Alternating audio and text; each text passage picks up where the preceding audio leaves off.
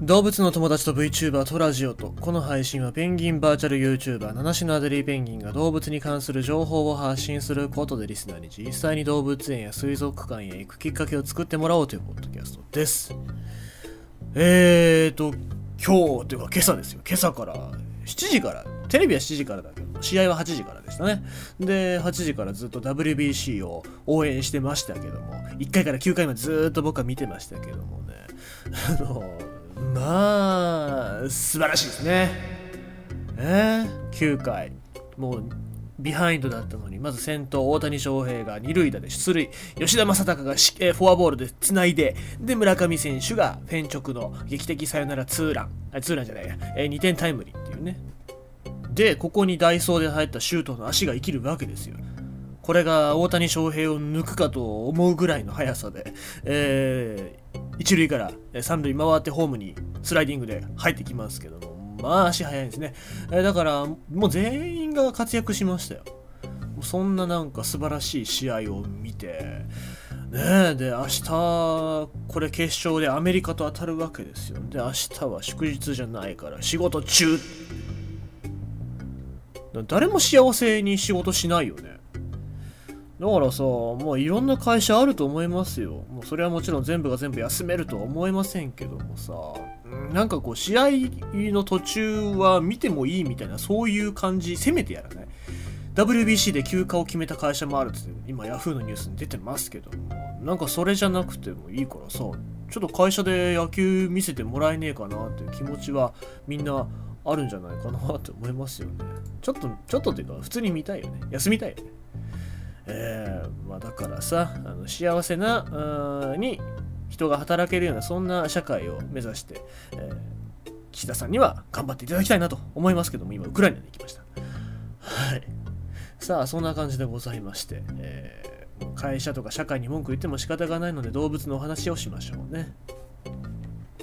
京都水族館の赤ちゃんペンギン命名京都の通り名に親近感。ペンギン相関図などユニークな取り組みで知られる京都水族館に誕生した3羽の赤ちゃんペンギンの名前が決まった。3羽の成長を記録した展示会が3月11日から行われる。新たに名付けられたのは2022年末に誕生したばかりのヒナ3羽。同館で飼育する全てのケープペンギンの名前は全て京都の通り名が由来となっており3羽のヒナも同様にサイ、これがサイ通り。レイ。えー、霊泉通り、三部、三部川通りとそれぞれ名前が付けられた。家の近くの通り名がついたペンギンに親近感を覚えるファンが多いそうで、えー、それがきっかけで推しペンに、する人もいるのだとか。同館では3番の成長を見てもらおうとヒナの特徴などを紹介する企画展示ハッピー、ハッピーペンギンズ、ハッピーハッピーハッピーペンギンズを、えー、開催。ヒナたちの成長記録を紹介するパネルや映像などを展示する。広報担当者は京都の通り名にちなんで名付けるのはケープペンギンに親しみを持ってもらいたいからすくすくと成長するヒナに会いに来てほしいとコメント。現在3羽ともペンギンエリアで一緒に暮らしているという。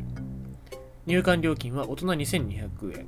高校生1700円。中学小学校1100円。幼児700円。営業時間は年中無休で朝10時から夕方6時。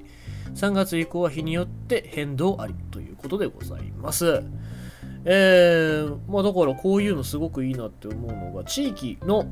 人が来てくれるっていうのが一番その水族館だったり動物園にとっていいことだと思うんですよね。だってリピーターが増えるから。で、そうやって増やすためにどうするかっていうと、その地域の名前、通り名。しかも京都っていうのはまあ名所が多いですから、えー、そういう名前を付けることによって自分の地域の名前が付いたペンギンを応援するっていうそういういい仕組みができてるわけですね。まあなのでこういう取り組みっていうのはまあいろいろな他の動物園でも取り組んでほしい。毎回言いますけどもなんかいい取り組みっていうのはどんどん取り組め、えー、取り組みは導入してほしいなと思いますのでですね、えー、まあだからなんだろうね。動物園によっていっぱいいる動物って違うじゃないですか。まあ、それは個体を識別できないといけないんですけども、まあ、その中で、まあ、そのいっぱいいる個体に名前を付けるその名前っていうのがその地域に根ざした名前だともしかするとその地域の人たちは、えー、親近感を覚えるのかなと思いますのでねなんかそういうことをしてほしいなと思いますということでございまして、今日のニュースは、京都水族館の赤ちゃんペンギンの命名、京都の通り名に親近感ということでございました。明日仕事したくないね。